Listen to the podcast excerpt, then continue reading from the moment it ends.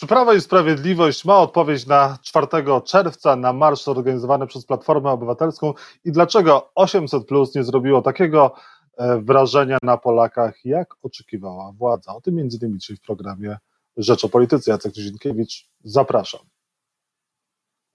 A Państwa i moim gościem jest senator niezrzeszony Jan Maria Jackowski, wcześniej parlamentarzysta Prawa i Sprawiedliwości. Dzień dobry, panie senatorze. Dzień dobry panu redaktorowi, dzień dobry państwu. Dlaczego Prawo i Sprawiedliwość nie ma nic na temat marszu 4 czerwca do powiedzenia, poza tym, że to był marsz nienawiści, jak mówią o tych, którzy wzięli udział w tym marszu? No to pokazuje nieprzygotowanie sztabu i nieprzemyślenie strategii, ponieważ uznano, że takimi metodami administracyjnymi przy udziale członków rządu, którzy jeżdżą w teren, i takimi metodami tradycyjnymi będzie ta kampania prowadzona, natomiast nie przewidziano tego, że w trakcie ostatnich wydarzeń w Polsce doszło do jakiegoś takiego przełamania, powiedziałbym, na skalę ogólnospołeczną, mianowicie znaczna część społeczeństwa poczuła się poniżana, obrażana i dyskryminowana w sensie takim moralnym, dyskryminowana przez obóz rządzący. I w gruncie rzeczy fenomen tego marszu, mówię o marszu 4 czerwca, polegał na tym, że to była w zasadzie manifestacja w obronie godności, w obronie pryncypialnych wolności i demokracji. A to nie była demonstracja w obronie, nie wiem, sytuacji materialnej, drożyzny i innych negatywnych zjawisk, które doświadcza bardzo wielu Polaków. Te wątki były poboczne. Natomiast głównym motywem, tak oceniam tę manifestację, to było poczucie takiej naruszonej godności. I proszę zauważyć, że w tym marszu też odwołania ze strony Donalda Tuska nie były takie jak zazwyczaj. To było zupełnie inne przemówienie. To było przemówienie właśnie odnoszące się do takich wartości jak wolność, jak prawa człowieka, swobody obywatelskie i ten ogólnie zarysowany w 7 punktach program był też tak skrojony, że nawet dla znacznej części wyborców Prawa i Sprawiedliwości mógł to być program, czy może być to program zupełnie atrakcyjny. Nie było odniesień do Unii Europejskiej, nie było w zasadzie flag europejskich, były flagi biało-czerwone, a więc takie poczucie dumy z bycia Polakiem i ten marsz rzeczywiście jakoś paradoksalnie tak się ułożyło, że w jakimś sensie nawiązał, bo przecież marsz był 4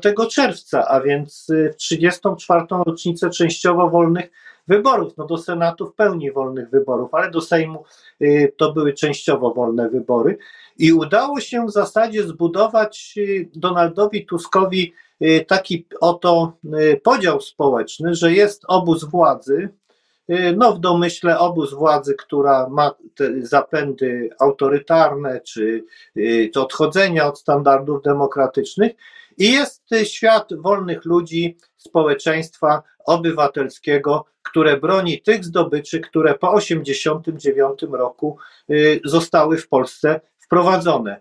I z tego punktu widzenia rzeczywiście Prawo i Sprawiedliwość nie miało dobrej odpowiedzi, a takie stygmatyzowanie tego marszu, że to jest marsz nienawiści, czy że to jest takie zaklinanie rzeczywistości, że przecież mamy dobrą demokrację, bo można organizować takie marsze, to nie jest dobra merytoryczna odpowiedź w sensie i politycznym, ale też i strategicznym w kontekście zbliżającej się kampanii wyborczej. Czy ten marsz 4 czerwca może być początkiem zmiany, jak to na jesienią? Może być, aczkolwiek ja bym przestrzegał tutaj liderów opozycji, żeby ogłaszać triumf i że temat jest zamknięty, ponieważ ta kampania dopiero tak naprawdę się zaczyna, będą na pewno nieoczekiwane zwroty akcji, będzie napięcie rosło, ta kampania zapowiada się na wyjątkowo brutalną, wyjątkowo krwawą i tu trzeba być przygotowanym. Ale jeszcze jedną rzecz chciałem odnieść do tego marszu. Otóż niekwestionowanym liderem opozycji po tym marszu jawi się Donald Tusk. On był tym osobą, która na sobie skupiała uwagę tych setek tysięcy ludzi. On był głównym aktorem, czy głównym autorem zgromadzenia tych ludzi. Znaczy sytuacja ich zgromadziła, ale on niejako to ogniskował, te emocje społeczne, będąc bardzo zdeterminowanym w ostatnich tygodniach do urządzenia tego marszu. I co więcej, gdyby nie błędy obozu rządzącego z ustawą o tej komisji do badania wpływów rosyjskich i gdyby nie ten spot słynny z wykorzystaniem Auschwitz-Birkenau, no to prawdopodobnie nie udałoby się zgromadzić tak dużej frekwencji. Co więcej, zupełnie inaczej by się pozycjonowali liderzy mniejszych środowisk opozycyjnych, którzy jednak na to zgromadzenie przyszli i uczestniczyli w nim, zdając sobie sprawę, że taka jest chwila, że trzeba po prostu tam być. A po co komisja powołana na kilka miesięcy przed wyborami, czy rzeczywiście tego typu ciało, które nie jest komisją śledczą, przypomnijmy, ma szansę coś wyjaśnić do jesiennych wyborów, jeżeli ona zacznie pracować wakacje, czy też nawet chwilę po?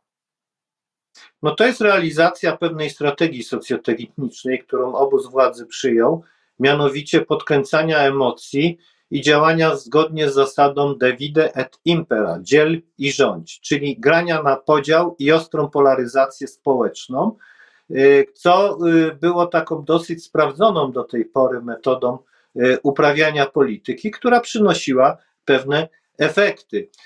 I tutaj ta komisja weryfikacyjna z tego punktu widzenia, znaczy nie weryfikacyjna, bo no to jest komisja do spraw badania, ona z tego punktu widzenia miała być istotnym elementem tej socjotechniki.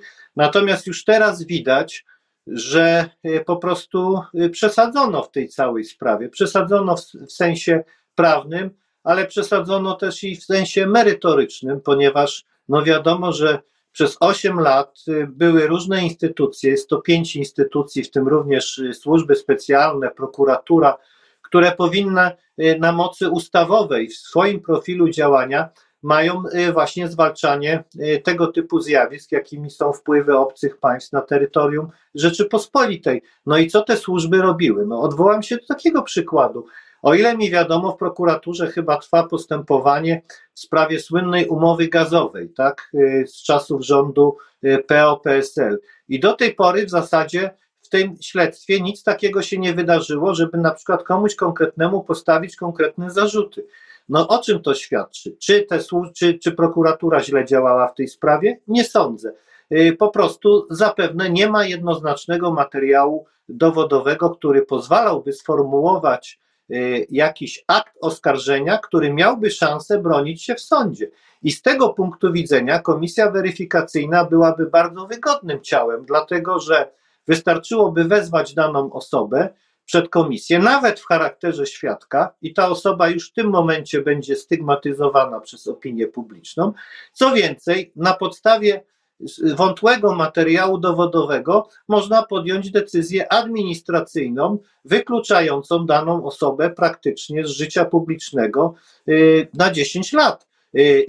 I z tego punktu widzenia ta komisja weryfikacyjna była tak pomyślana, żeby uprawdopodobnić tezy propagandowe, które w mediach kontrolowanych przez obóz rządzący od lat są w stosunku do niektórych polityków upowszechniane, że w gruncie rzeczy działali w interesie Federacji Rosyjskiej, a nie w interesie państwa polskiego. To na razie jest propaganda, natomiast konkretne postanowienia decyzje administracyjne wydane przez taką komisję miałyby za zadanie uprawdopodobnić te tezy propagandowe.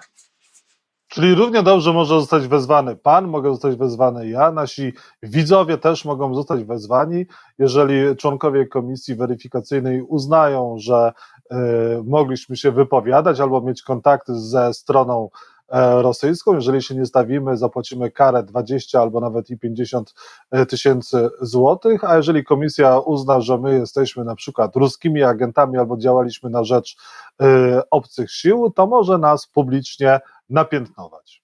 Bezkarnie.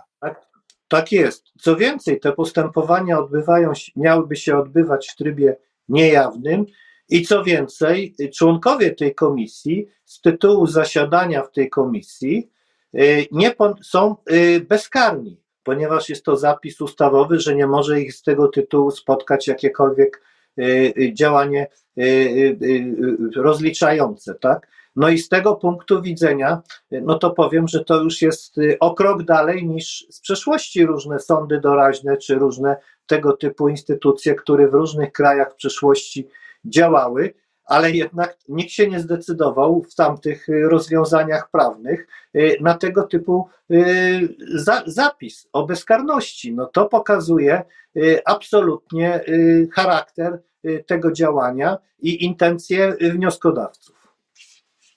A jeżeli chodzi o prezydenta Andrzeja Dudę, jakie były jego intencje, skoro on zgodził się na tę komisję, podpisał ustawę, a później ją skierował do Trybunału Konstytucyjnego, ale po 4 dniach jakby prezydent doczytał, co jest w tej ustawie i zaproponował nowelizację do projektu, na który się zgodził. O co chodzi prezydentowi, czy głowa państwa się, mówiąc kolokwialnie, nie zakałapućkała? Tego nie wiem, nie miałem okazji rozmawiać z panem prezydentem, więc trudno mi się na ten temat wypowiadać. Zresztą pan prezydent też publicznie nie jakoś szerzej nie rozwija poza takimi ogólnymi wypowiedziami na ten temat.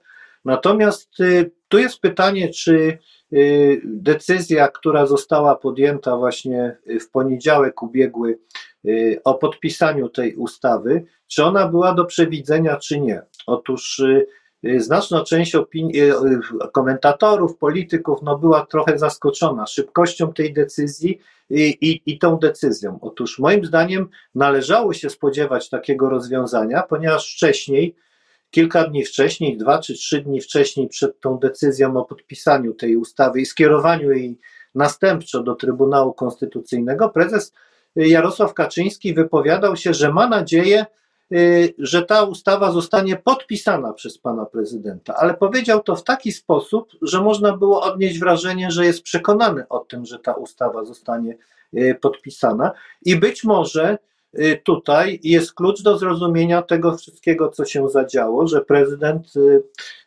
działał pod jakąś presją, żeby tę ustawę, jaką to tego trudno w tej chwili zdefiniować, czy presją moralną ze strony swojego dawnego środowiska politycznego, czy jakąkolwiek inną, w każdym razie pod jakąś presją. Natomiast skala tych protestów, tudzież zaniepokojenie dwóch ważnych podmiotów, właściwie najważniejszych z punktu widzenia Polski, czyli naszego głównego sojusznika w Pakcie Północnoatlantyckim, Stanów Zjednoczonych i to słynne oświadczenie Departamentu Stanu, jak i również wypowiedzi przedstawicieli krajów Komisji Europejskiej i różnych innych środowisk w Unii Europejskiej, wskazały, że tutaj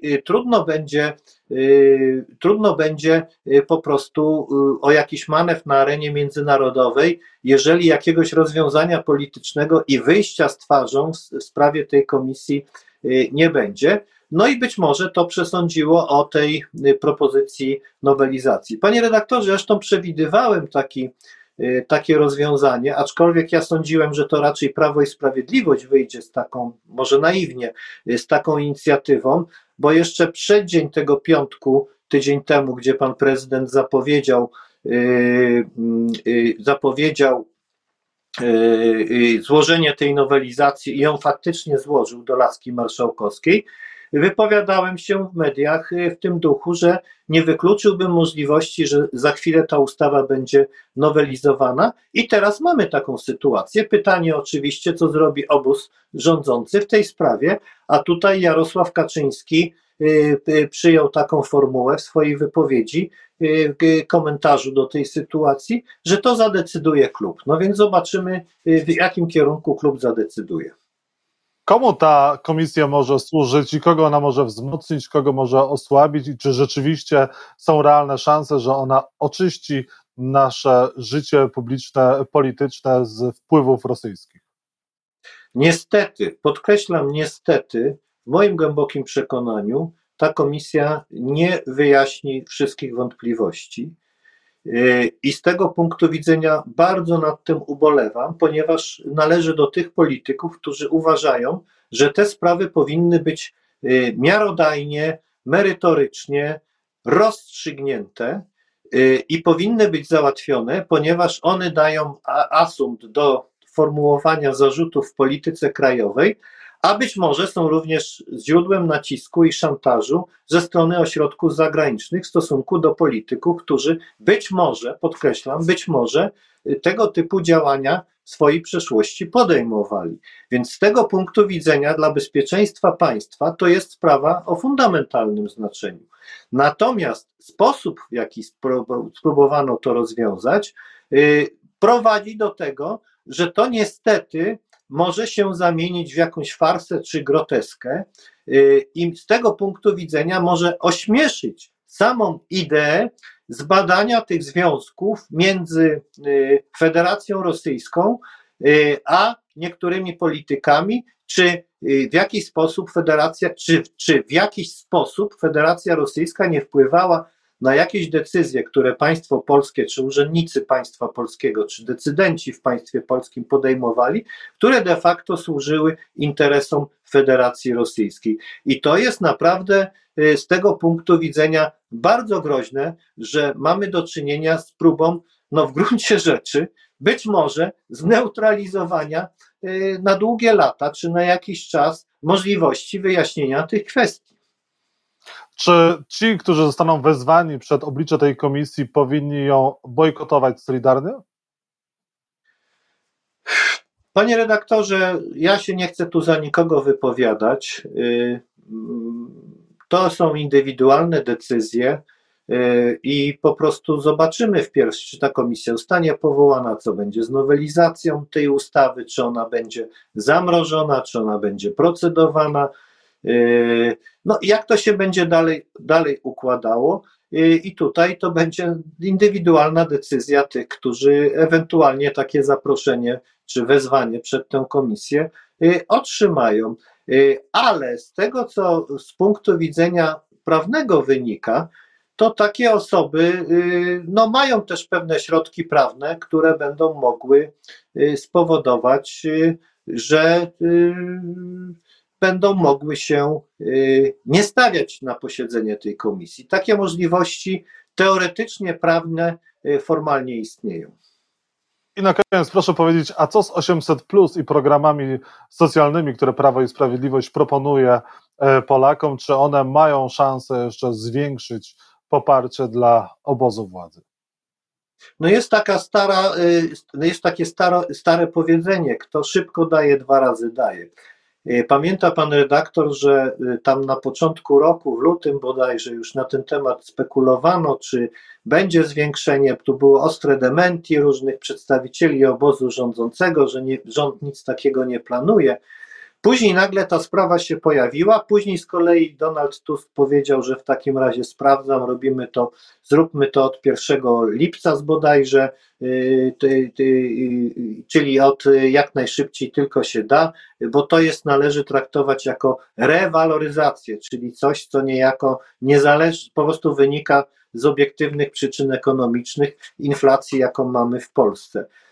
I to wszystko razem, ta cała dyskusja spowodowała, i jeszcze jedna rzecz, że to miało być, zdaje się, ogłoszone pod koniec czerwca na takiej konwencji programowej, ze względu właśnie na